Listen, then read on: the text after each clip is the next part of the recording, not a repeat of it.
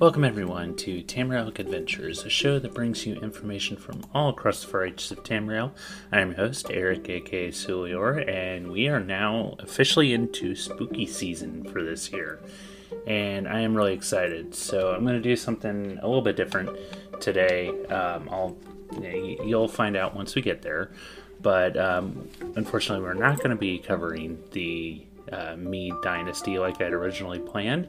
But I think today's episode is going to be going to be pretty fun. So, like I said, we'll we'll get there, and you probably already know what that's going to be if you looked at the title of this episode. But um, yeah, I think it's going to be fun. So before we get to that, though, we do have some news. So um, there's uh, uh, uh, a, a, a, video or a, a, picture that I found. Uh, my phone suggested to me. There's an article here um, where you, you know there's this mechanic with Skyrim where if somebody witnesses you murdering somebody or pickpocketing or you know looting like stealing something out of somebody's house um, every now and then um, that like person that saw you commit said crime will hire assassins to kill you.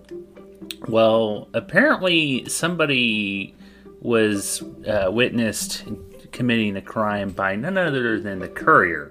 So the courier, like you know, when you you kill your assassins, you can find a note um, from the person who is paying them. And yeah, apparently the courier hired somebody to kill uh, somebody who did something a little nefarious. Apparently, the person's character's name is Fred, which I thought was kind of funny. So um, yeah, I just I don't think I've ever seen the courier be the uh, person who's hired assassins to kill you before. Um, other Skyrim related news, there's actually a few uh, things that uh, are going on with Skyrim right now. So, uh, somebody decided to make a mod that reinstated a bug. Um, the the bug was where you enter your player home, and the player home has some mannequins that are in the, the player house. Um, I've seen this happen with Solitude, uh, Proudspire Manor, more often than with the other ones. But when, you know, at least at the beginning, when you entered your player home, the mannequins would just slowly walk back onto the platform um, where they're supposed to be stationed. And somebody thought it was a good idea to reinstate that because um, Bethesda had fixed that, and somebody thought that they wanted to make that a thing again. I don't know why. Uh, that would always creep the hell out of me whenever I saw that happen. But um, yeah, so this uh, I've got the article up here. I will put it in the show notes. Uh, the the person you can find it on the Nexus Mods uh, portal. So yeah, I don't, I don't know why you would want that back, but eh, to each their own, I guess. Um, I have mentioned on the show that there was, uh, I mentioned this a few times, that there was a rumor going around that the anniversary edition of Skyrim is coming to the Switch. Uh, that's what the rumor said, and apparently that was legit because it's now there. There was no big announcement unless you look at the Nintendo's uh, news page. But yeah, um, it is now on the Switch, and it if you get the anniversary edition bundle, it's seventy dollars. So a lot of people are pissed about this, and I, I get it because the game's you know almost eleven years old now, but think of this as a deluxe edition because that's essentially what it is. You're getting uh, not only are you getting all the original uh, DLC with the game, you're essentially getting like I want to say it's fifty some odd mods with the bundle. Um, you're not getting quite everything that the console, the other console versions are getting, um, which kind of sucks. I I've asked which ones aren't included because I haven't gotten it for myself on the Switch. I do have it on Xbox, but I haven't gotten the anniversary edition on the Switch. I don't have uh, Skyrim on the Switch anymore. I did at one point in time, and it's worth playing. Now, this isn't the Legendary Edition or the the Special Edition. This is the original version of Skyrim. But you know, if if if you want to play Skyrim on the go, it's not bad. You could do a hell of a lot worse. Um, so yeah, um, that is a thing now, and from what I understand, it's a lump download. Um, you're not getting access to the Creation Club. Um, you just you download everything that was on the uh, Creation Club. So yeah, I mean it's cool. Um, hopefully, it, eventually this means that we will eventually get um, Fallout 4 on the Switch. That's what I'm really hoping for. So. Let's see. Um, in other news, um, Google Stadia has announced that it is shutting down. And I'll be completely honest, I thought this already had. But um, I know ESO is on Google Stadia, so unfortunately, um, yeah, that's the problem with cloud gaming. And Google Stadia is a cloud platform. That's what it is. Um, so unfortunately, after uh, July, I'm sorry, January 18th of 2023, um, yeah, it's no longer going to be a thing. However, uh, they are refunding all Stadia hardware purchased through the Go- the Google Store, as well as, as well as all games and add-on content uh, purchased through the Stadia Store. So Google expects those refunds will be completed in mid-January. So I mean that that really sucks for Google um, that they, they're refunding all that fucking money. But um, and I mean it sucks for the people who had this as a, a, a platform, the people who'd spent time and money in investing in this service. Uh, like if you play on the go or whatever, but um, yeah, that that kind of sucks. And I've even had games on Steam that are no longer playable that I've I've paid for. Um, I think Deadpool is one of them. I can't play that anymore. Um, I've had other games that have just shut down, but yeah, um, which I mean, Steam isn't technically a, a, cloud. I mean, I guess in a sense it is, but um, yeah, that that sucks for Google. I'm again, I thought it was already shut down, but because so many people were shitting on it even before it came out. But yeah, that sucks. Um, let's see. They BioWare has announced that there will be a Dragon Age 4, and Dragon Age is a series that I've been playing a lot of recently. And I guess with the next game, it's called Dragon Age Dread, uh, Dreadwolf.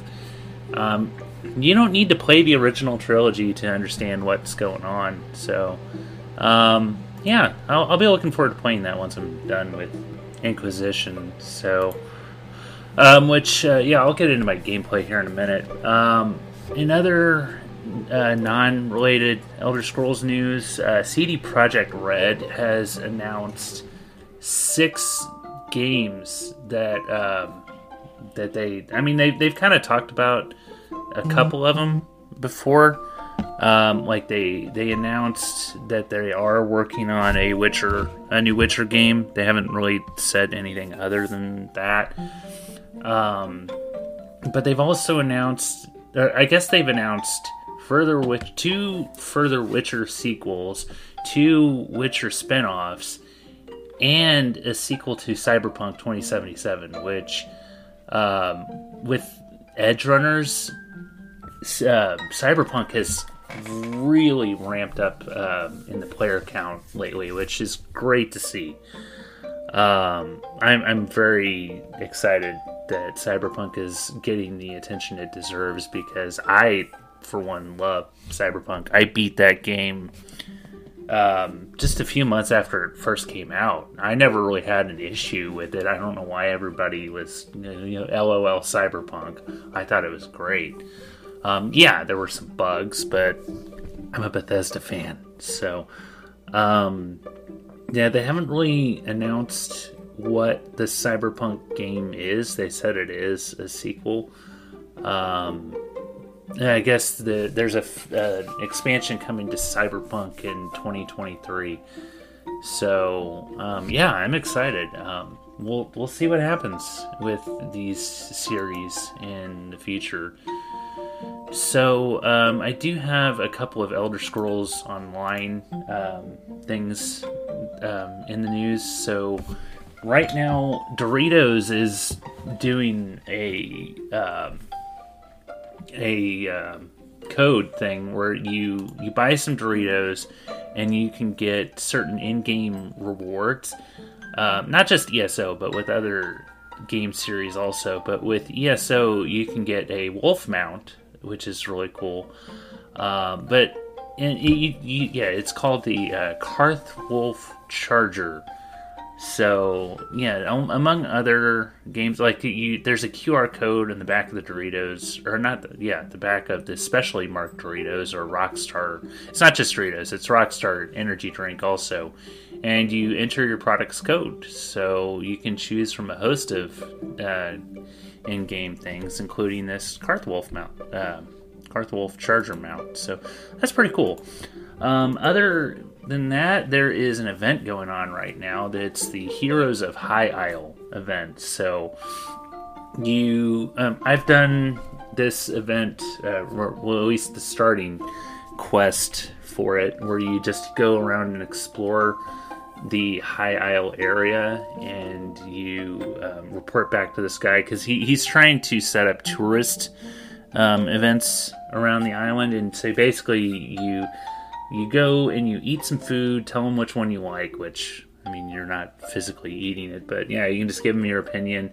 And then he wants you to find some scenic uh, views, like some nice uh, tourist uh, spots to check out, and then some good fishing spots. Uh, the problem with a lot of these is a lot of them are dangerous. Like you encounter a vampire, um, like you see a vampire feeding on somebody. There's a, a big um, giant crab that um, you have to fight, but it, it's fun. But along with this, there is a sale going on with ESO. Um, like you can, um, there's a discount on it uh, going on. This event goes through. Um, give me a second here. I want to say it's got five more days left. Um, as I'm recording this, this is um, October 6th, Thursday the 6th and it's got five more days. So this sale goes through. Um, if you're you're getting it from the online store, it goes through the 11th. Actually, it goes through the 11th on most things, aside from PlayStation. PlayStation goes through the 12th. Um, so, and and also along with this, the more people participate in the event, um, they're gonna, they're kind of doing what they did with the Deadlands DLC, where if enough people do this, they will give us the Firesong DLC for free. So definitely hop on this if you haven't. So the sale is uh, 50% off the High Isle um, upgrade. So definitely, definitely check that out. So that really is it as far as the news. So with my gameplay, I played quite a bit of, of stuff. Um, I've been playing a lot of Dragon Age. I mentioned that on the um, tapes from the Waste episode that just came out a couple weeks ago on the Pit expansion. So I've played uh, I played Origins and I've now completed Origins, along with the uh, Awakening expansion, and I also picked up the Witch Hunt expansion to where you track down Morrigan after the events of the game. I haven't picked up Leliana's song yet. I need to pick that up um, and play that, but I am now playing Dragon Age 2 as well. So I've been playing that. Um, I have played ESO. I I did the um, like I, I, did that event uh, quest that I was describing earlier. Um, I haven't played a ton um, other than that. Just kind of going around doing random stuff. Um, let's see what else have I played lately. So I did hop into Cyberpunk for a couple hours. Oh, um, Deathloop is now on Game Pass, so my computer wasn't quite up to snuff to play it. Um, it, it did start and run, but it looked like I was playing a, a virtual boy. Like it was very hazy, and I only saw like black and red However, I can play it on my Xbox through cloud gaming. So, cloud gaming is stable with the Xbox, um, not really so much with the Nintendo Switch, unfortunately. But I was able to play Deathloop, so I played for maybe an hour, uh, a couple hours, something like that, and it's a lot of fun. Um, I have also been playing a lot of Stardew Valley. So, Stardew Valley I, have mentioned it on the show. It, it's one game that I absolutely love, and I will play a ton for a little bit and then take a break for a few months and then come back to it. So I I've recently upgraded my computer, and so I got Stardew Valley on my computer through Game Pass. I purchased it on the Xbox right before it came to Game Pass, which kind of pissed me off because that happens a lot. I'll pick up a game and then it'll get added to Game Pass. But I picked it up on Game Pass just to try a new farm type. So I think that the farm type that I have on the Xbox is the beach farm. Well, I tried the monster farm. So with this farm, and uh, like uh, monsters will show up in your farm at night, which kind of sucks at the beginning.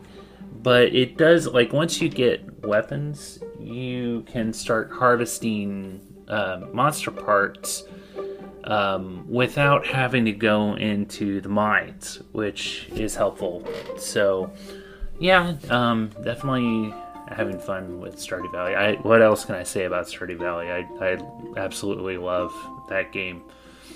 So um, that brings me to Fallout 76. So the new scoreboard has been going on with Fallout 76. There's the whole pit expansion. We've, if you want to hear my commentary on the pit go check out Tapes from Wastes. I will say that since that episode has aired, I've tried the um, Ashes to Fire um, expedition, which is a lot of fun. But people, uh, you know, and I, am probably close to level 50 on the scoreboard already, which is which is cool. Um, the thing that has been an issue lately is the fact that um, people have been getting kicked out of expeditions for no fucking reason.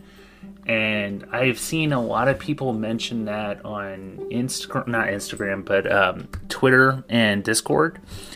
Um, and there's there's really no reason to do it because with I mean I, t- I it happens with daily ops all the time, and I understand it a little bit more with daily ops with the time limit restrictions on getting um, like different like the the different tier rewards. Um, like the top of the line rewards, you have to complete it in under eight minutes, and then it goes to six, and then it goes to you know five or something like that. Which, uh, well, no, no, no. I'm sorry, uh, I did it reverse. It goes eight, and then ten, and then twelve, or something like that. And so to I, I get it to a certain extent with daily ops. Um, I still don't get it completely because enemies are geared to the player's level. So it's not like you're a level 5 or 10 person going up against level 50 enemies. It doesn't work like that anymore. It used to, but not so much anymore.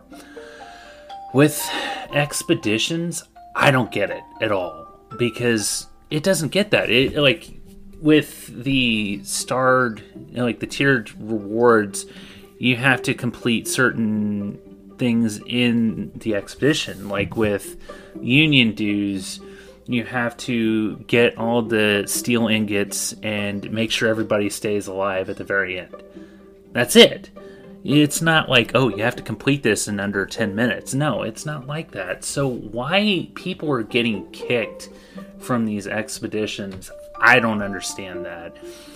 And like I said, I've seen several people mention that they've been getting kicked from these. Um, Andrew from the Fallout feed mentioned that he kept getting kicked at the very beginning of the expedition, and he just kept joining to the point where the person got fed up and just let them do it, or just let them do it. Um, Lawrence from the Modus Files mentioned that on Twitter that he got kicked right at the very end of the expedition, which is complete bullshit. Um, and that has since happened to me also. Um, I joined, like, right now going on with Fallout 76, there's the um, Invaders from Beyond event where you are fighting off waves of aliens, which is a lot of fun. But I even did that today. Like, I played for quite a bit today. I got all of my daily challenges for the scoreboard, including level up, um, which I am now. I, I just hit level 300 today, actually, as I'm recording this. And I'd finished the daily event, so that was the last thing I had to do with my daily challenges. So, and I didn't really quite feel like getting off quite yet. So I saw that there's a public group for um, the expeditions. So I joined, and it was in it was Union dues, and I showed up right as the, the last of the fighting with the Trogs at the very end of the expedition was taking place. And so I was in the process of running to the vertibird to end this expedition when this when the leader kicked me out of the, the expedition. And I'm like, you've got to be shitting me. So I messaged him on the Xbox app. I'm like, please don't be that person. This has been happening so much lately, and if people keep doing this, nobody's going to want to do expeditions. And the guy messaged me back and said, You didn't do anything to help, so I kicked you. And I'm like, it, it doesn't matter. Like, that's not my fault. I couldn't control how long you'd been doing the expedition. Like, just don't be a dick. Like, like why punish me for the fact that I happened to join right at the very end? Like that's that's not my fault. And so it's just that's the thing. Like it like what is the purpose of punishing somebody for joining in the middle or at the very end? Like it doesn't benefit the group at all. You're just being an asshole. So I, you know, like I blocked him because he was just being like, why gatekeep somebody like that? There's no good reason to be a gatekeeper. Like if they're just standing there, like if the person's away from their keyboard, like if they're AFK, like if they're not moving, like if they step away and just are trying to mooch off of somebody else's work, then yeah, I. But that wasn't me. Like I tried to join and help, and that's the only instance of this happening to me. But seriously, don't be a gatekeeper. Like you're just being an asshole for the sake of being an asshole. And that just kills the community. Like there's like that with people doing that all the time with daily ops, nobody really wants to do daily ops anymore. And I have a feeling that if people keep acting like this with expeditions, expeditions are eventually going to get cut too. Like nobody's going to want to do expeditions anymore. So, anyway, um, that's my little rant for the episode. And so, next up, um, I wanted to play a little um, little clip for you from something that I did with Nintendo last year. So I know maybe some of you missed the little skits that I did earlier on in the um, life of this series. So I wanted to play something for you that has kind of become an annual tradition with Nintendo. So um, here it is. Let me know what you think of it, and I will be back with today's topic. So.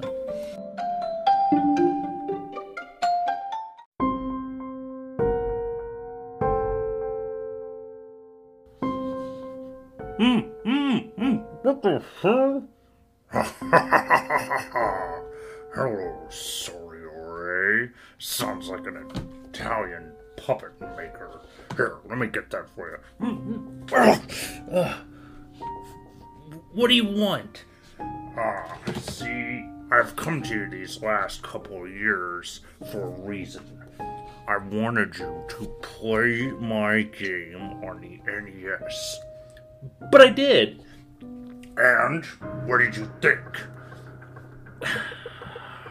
Just tell me, you little shit. I, I, I, it didn't really have anything to do with the movie. The only thing that's nightmarish is the fact that they use you as a boss, and he doesn't even really look entirely like you.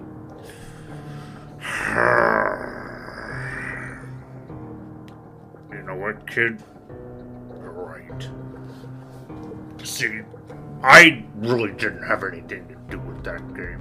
They paid me for my quote unquote likeness, and then all I had to do was talk about the Power Glove in one of my movies. Simple. Except they completely messed it up. But you know what pisses me off the most about all this? It's been 30 years, and there still isn't another Nightmare game. Sure, they had me in Mortal Kombat, but everybody's been in Mortal Kombat. I kicked Voorhees' ass in Freddy vs. Jason, and he has a new game out these last few years. All these other guys in the same line of work as me, and they've all been included in Dead by Daylight, things like that.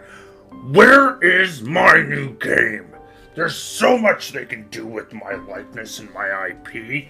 I, the story writes itself. Why is there no new Nightmare game? You know what? You make a good point. So, I don't know exactly what are you wanting me to do about it? Well, I was hoping you can get the word out. Spread the word, everyone. Just start talking about a new Nightmare on Elm Street game. The more people talk about it, the more likely it's gonna happen. Like I said, the story writes itself. Now's the time. All right, you heard him, guys. Get the word out. We want a new Nightmare on Elm Street game. It's been over 30 years, and I don't know. It, it just seems like a crime to me that there is no new Nightmare on Elm Street game.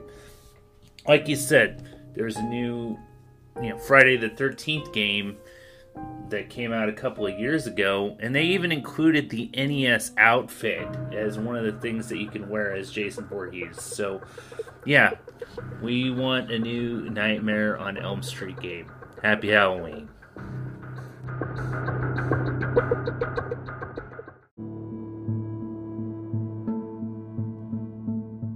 Alright, guys, so I know I said in the last episode that I was going to finish off the different incarnations of the Empire with the Mede Dynasty in this episode, but I thought I'd call a little bit of an audible with it being spooky season, and I thought I'd do something a little bit spooky. So, we are going to be reading one of my favorite in game books uh, today. That is Immortal Blood and I've mentioned it a few times in the show, but this book is a, a novel um, that t- kind of talks about the different characteristics of the different vampire clans based on the region that they're from. So, yeah, we're going to read that today, and we're going to do, I'm going to do a little bit of commentary on the book. So let's get going with this book. So, as I mentioned, the title is Immortal Blood, and specifically, this is going to be the lore version of the book. It kind of changes a little bit based on uh, what game you're playing, but yeah, let's let's uh, let's get reading with this. So, there's no known author. It says anonymous, but um, yeah, it starts off. It says. The moon and stars were hidden from sight, making that particular quiet night especially dark. The town guard had carried torches to make their rounds, but the man who came to call at my chapel carried no light with him. I came to learn that Movarth, Movarth Piquine could see in the dark almost as well as light. an excellent talent considering his interests were exclusively nocturnal. One of my acolytes brought him to me, and from the look of him, I at first thought that he was in need of healing. He was pale to the point of op- opalesque, with a face that looked like it had once been very handsome before unspeakable suffering. The dark circles under his eyes bespoke exhaustion, but the eyes themselves were alert, intense, and almost insane. He quickly dismissed my notion that he himself was ill, though he did want to discuss a specific disease. Vampirism, he said, and then paused at my quizzical look. I told I was told that you were someone I should seek out for my for help understanding it. Who told you that? I asked with a smile. Tessina Gray. I immediately remembered her a brave, beautiful knight who needed my assistance separating fact from fiction on the subject of the vampire. It had been two years, and I had never heard whether my advice had proved effective. You've spoken to her? How is her ladyship? I asked. Dead, Movarth replied coldly, and then responding to my shock, he added perhaps he added to perhaps soften the blow. She said your advice advice was invaluable, at least for the one vampire. When I last talked to her, she was tracking another. It killed her. Then the advice I gave her was not enough, I sighed. Why do you think it would be enough for you? I was a teacher once myself, years ago, he had said. Not, not in a university, a trainer in the Fighters Guild. But I know that if a student doesn't ask the right questions, the teacher cannot be responsible for his failure. I intend to ask you the right questions. And that he did. For hours, he asked questions that, and I answered what I could. But he never volunteered any information about himself. He never smiled. He only studied me with those intense eyes of his, committing every word I said to memory. Finally, I turned the questioning around. You said you were a trainer at the Fighters Guild. Are you on assignment for them? No, he said curtly, and finally I could detect some weariness in those feverish eyes of his. I would like to continue this tomorrow night if I could. I need some to get some sleep and absorb this. You sleep during the day, I smiled. To my surprise, he returned the smile, though it was more of a grimace. When tracking your prey, you adapt to their habits. The next day, he did return with que- with more questions. These very one these ones very specific. He wanted to know about the vampires of Eastern Skyrim. I told him about the most powerful tribe, the Volkar, paranoid and cruel, whose very breath could freeze their victims' blood in their veins. I explained to him how they lived beneath the ice of remote, haunted lakes, never venturing into the world of men except to feed. Movarth Piquine listened carefully and asked more questions into the night until he, at last he was ready to leave. I will not see you for a few days, he said, but I will return to and tell you how helpful your information has been. True to his word, the man returned to my chapel shortly after midnight, four days later. There was a fresh scar on his cheek, but he was smiling, that grim but satisfied smile of his. Your advice helped me very much, he said, but you should know that the Volcar or Volcar had an additional ability you didn't mention. They can reach through the ice of their lakes without breaking it. It was quite a nasty surprise being grabbed from below without any warning.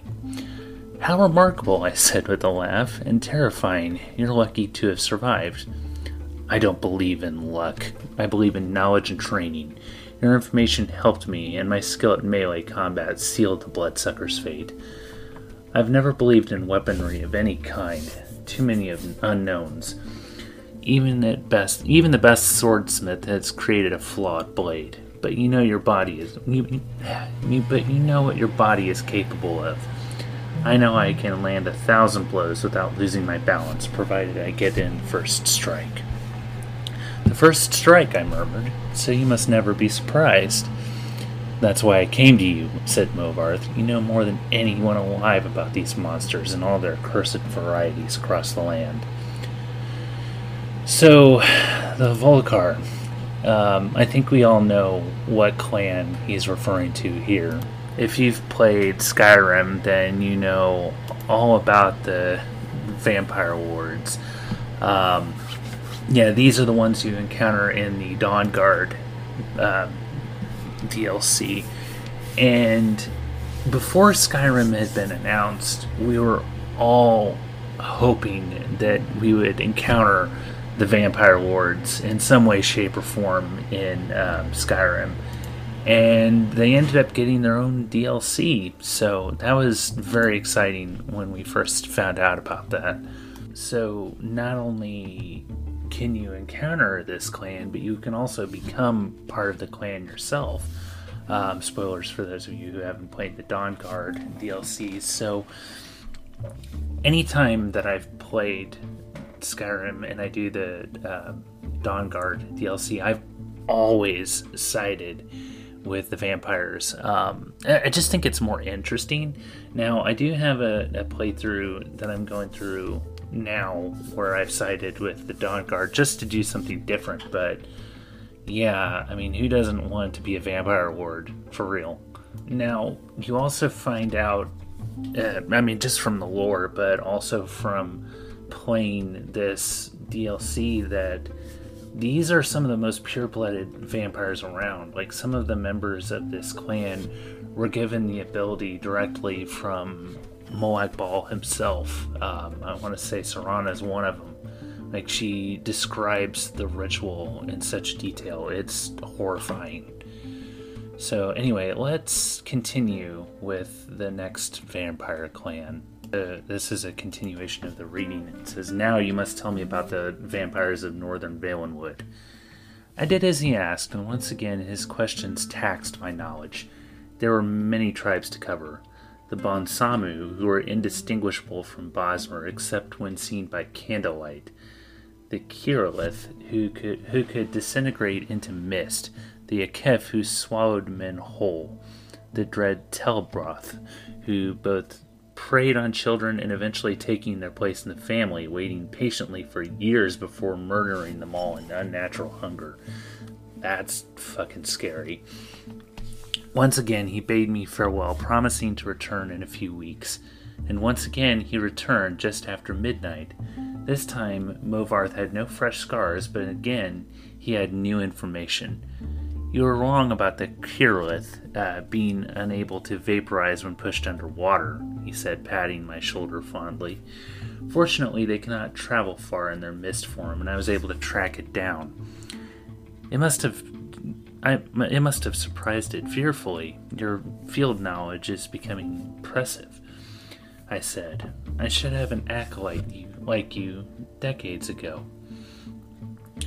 Okay, so um, yeah, the Bonsamu, uh, they're basically just normal vampires, for the lack of a better word, except that uh, you can tell what they are with uh, candlelight. That's the only way you can detect um, if it's a vampire.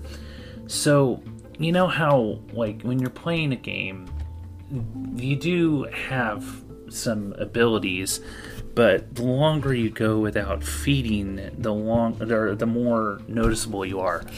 If you've just eaten, you can kind of walk around and nobody cares.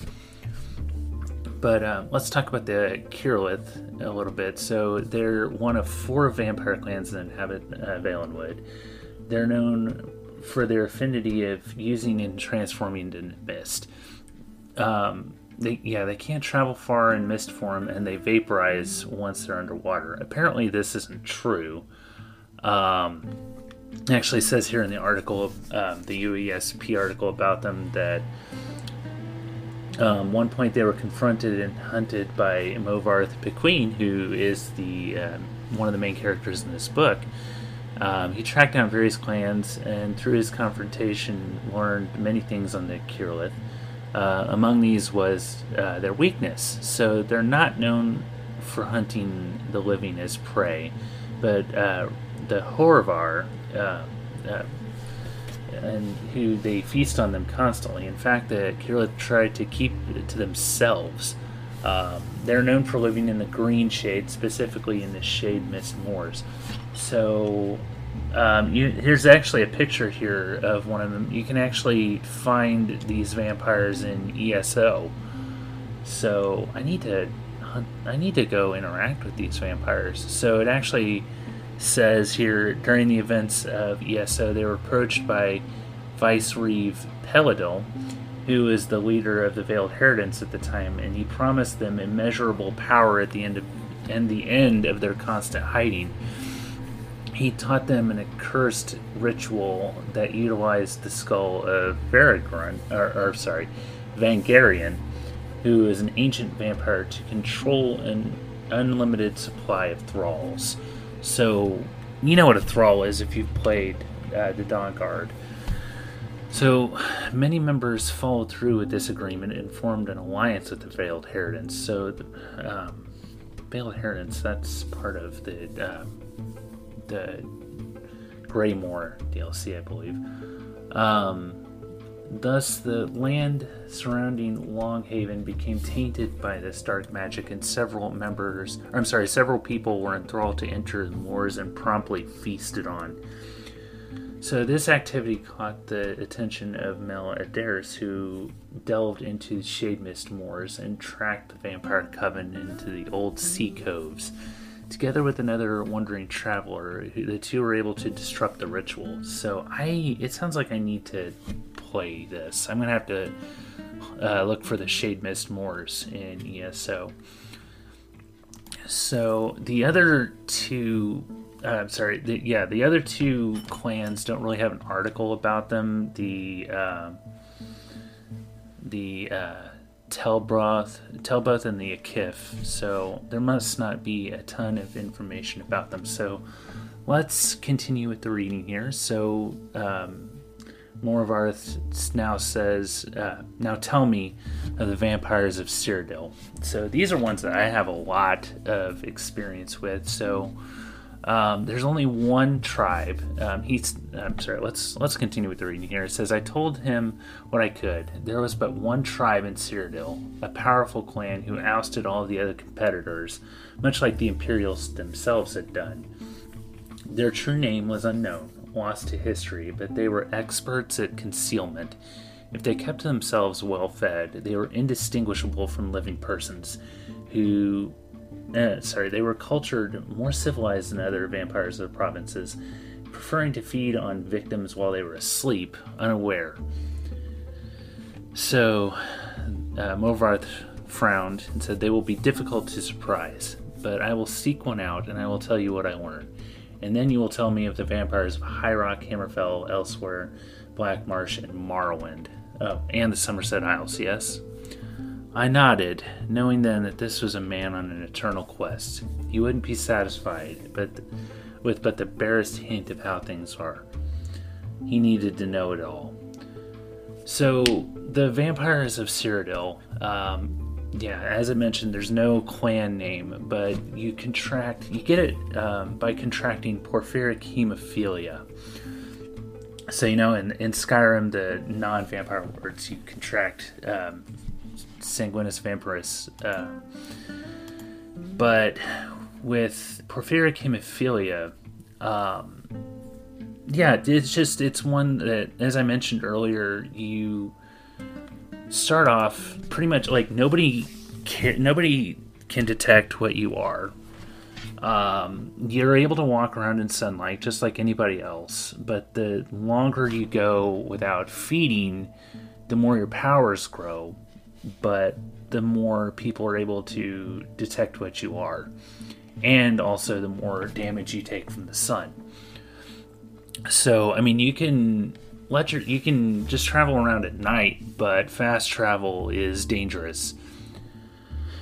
But yeah, I mean, you you get it from I mean, like you feed, you can just go feed on somebody who's sleeping um, I typically would feed on beggars just so people wouldn't walk in on me feeding on somebody most of the time. I mean, I could I would also go to like the guild halls, like the Fighters Guild and the Mages Guild, and feed on somebody in a bed um, that's in a room by themselves that's sleeping.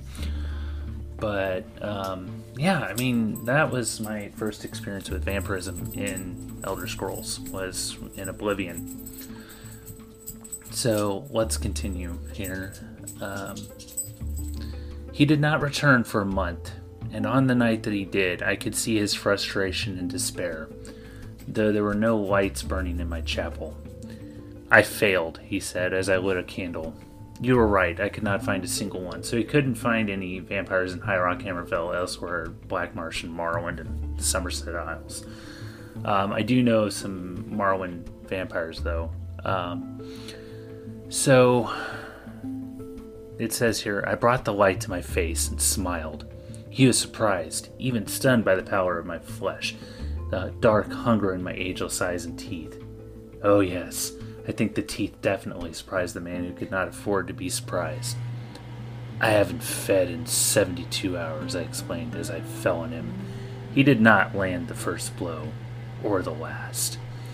So, just from this reading here, it sounds like the guy, the the person from whose perspective wrote this, it sounds like he was a member of the Bonsamu clan, who is indistinguishable from other Bosmer except from Candlelight. So, um, yeah, let, let's see if I can find some more information on these vampires from the provinces that he couldn't find any. So the UESP article starts with Elsweyr. So it says there's two known vampire clans that exist in Elsweyr. There's the Hollowfang clan, um, which was a Khajiit vampire clan that resided in northern Elsweyr in the Second Era, so they worshipped Sanguine, or Sangiin, I should say, because it's the Khajiit.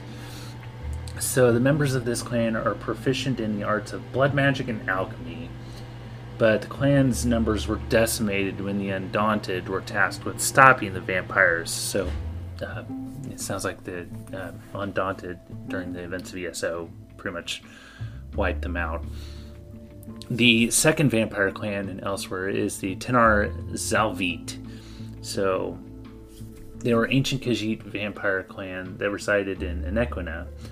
They lived within the Tenarr Zalviit Osuri. I think that's how you pronounce that, which is a burial crypt in Anequina's Weeping Scar area since the last, or since at least the time of the Thrassian plague.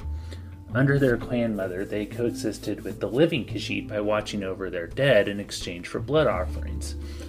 The Knahaten Flu caused dramatic increase of clan members as the flu victims were aided by turning them into vampires. That's uh, one of the first times I've ever heard of the Knahaten Flu causing an increase in numbers as opposed to a decrease. Uh, that that's wow, that's crazy.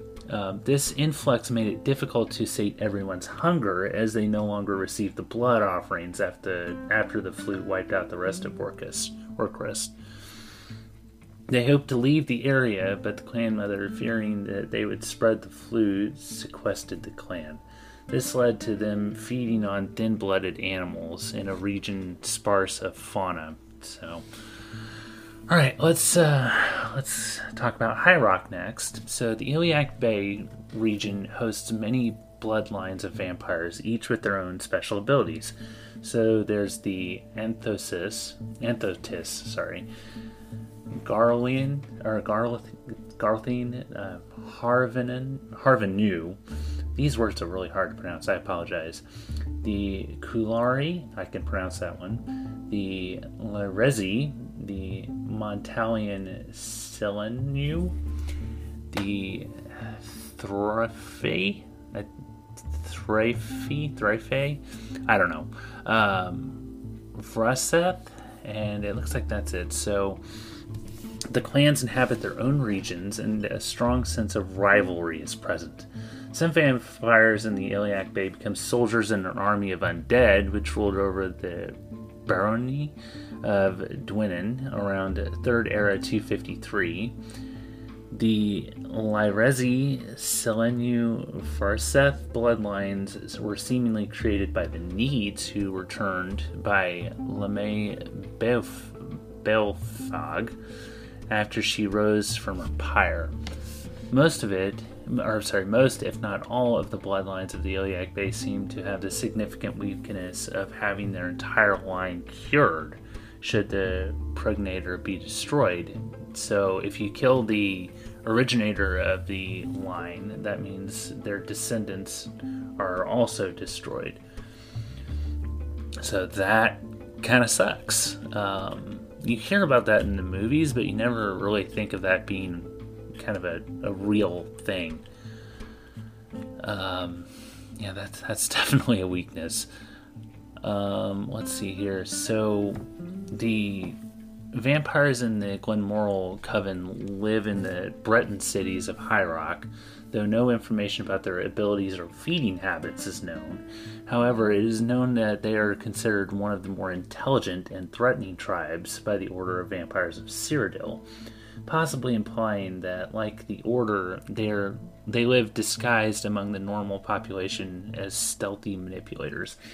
I should mention that the Count of Skingrad in Oblivion, um, so this is a Cyrodiilic clan, he's a vampire. Um, he kind of keeps to himself in his chambers, but yeah, he is the Count of Cyrodiil, or the Count of Skingrad, so he's one of the more prominent figures in um, Cyrodiilic uh, nobility. So, I mean, there's rumors about him, but yeah, it's pretty clear once you meet him what he is. I mean, just by the eyes. You can tell by looking at somebody's eyes. I don't know why nobody ever mentioned that. Alright, so the House of Ravenwatch of Rivenspire is an altruistic group of vampires led by pure blooded Direni Altmer vampire named Verandis Ravenwatch. Uh, you definitely meet him in ESO. Uh, members of the house lived by a code put in place by the Count. It involved concepts of honor and vigilance, noble spirit, and restraint. Their primary goal was to use their powers with responsibility, responsibility to help others. They were only allowed to feed on willing servants. So, yeah, you definitely meet Verandis in Elder Scrolls Online uh, and the House of Ravenwatch. Um, that's there's a whole storyline with them in the uh, Greymoor chapter of ESO. So let's move on to Morrowind. So the Dunmer are strongly opposed to any form of necromancy, making vampires largely unheard of in their land of, in the, their land of Morrowind. The Tribunal Temple has some control over public knowledge of vampires, but cannot keep it completely unknown. In the past, ordinators and buoyant armigers were in charge of eradicating vampires, leaving, leading to their exposed extinction. Thus, the hunting orders that exist in Western Tamriel are unknown. The vampires of Morrowind are typically one of three bloodlines, which differ in accordance to their with their approach to prey. The Quarra are aggressive and fierce when it comes to hunting, while the Berne clan prefers a stealthier approach. The Aundae bloodline consists of vampiric mages who use the dark powers associated with vampires to entrap prey. These vampires not only have their strongholds, but are dis- also dispersed among the Daedric shrines and abandoned Dunmer and Dwemer strongholds. Ironically, these clans now show great hostility to newborn vampires, considering, their, considering them abominations as their living counterparts do. In the Red Mountain, the Ash Vampire was an immortal magical being of vast power. They were close kin and loyal lieutenants of Dagoth Ur, and thus partook of his supernatural vitality, but they were not related to true vampires. In fact, they're not even undead. Near the end of the Third Era, the number of vampire population began to rise in Morrowind, leading to renewed calls to exterminate them. So, in all my time playing Morrowind, I never contracted vampirism. I killed some vampires, but I'd never actually become one. Um, like you fight them, you fight one in I want to say it's a, a, burial area, like a tomb. That, that's part of a, a, fighters guild quest. But and of course there's the the ash vampires that were mentioned. Those are all along Red Mountain. but I never actually contracted vampirism myself. Um, I, so I have no idea what it would be like. There's actually a picture here in the article of the matriarch of the Aquara clan. Uh, she's got some pretty badass glass armor on, but I've never contracted vampirism myself. Um, yeah, there's the we in Skyrim we mentioned the Volcar. Um, the uh, there's the clan Durrani, uh, and it said that uh, yeah, the Potema re- relied on vampiric generals during the War of the Red Diamond, but um, when you contract, yeah, I think I mentioned uh, earlier, when you become a vampire, you contract uh, sanguinis vampiris if you're just a standard vampire. So, yeah, um, I really wish that I had some more experience with being a vampire in Morrowind. So, um, we haven't talked about the vampires in Blackmarsh yet, so there's the Wet Fang, uh, W H E T uh, fang vampires of Black Marsh, and they're known to capture victims alive and keep them in a magic-induced coma, allowing the vampires to extract blood at their own at whenever they want to. The vampires of Cyrodiil believe the wet fang vampires to show signs of enlightenment, regarding them as more intelligent than the more quote-unquote barbaric tribes. For this reason, the Order considers them a possible threat to the dominance of Cyrodiil. So, uh, I should, I guess, I should have mentioned that the vampires in Cyrodiil consider Clavicus Vile to be their patron, not Molag. That's kind of interesting. Um, there's also the Crimson Scars uh, that split off from the Dark Brotherhood, and it's believed that Sithis wanted vampires to take the rightful place uh, as leadership in the Dark Brotherhood. So um, the Crimson Scars, yeah, I, I, would assume that Vicente Valtieri in Oblivion is one of them.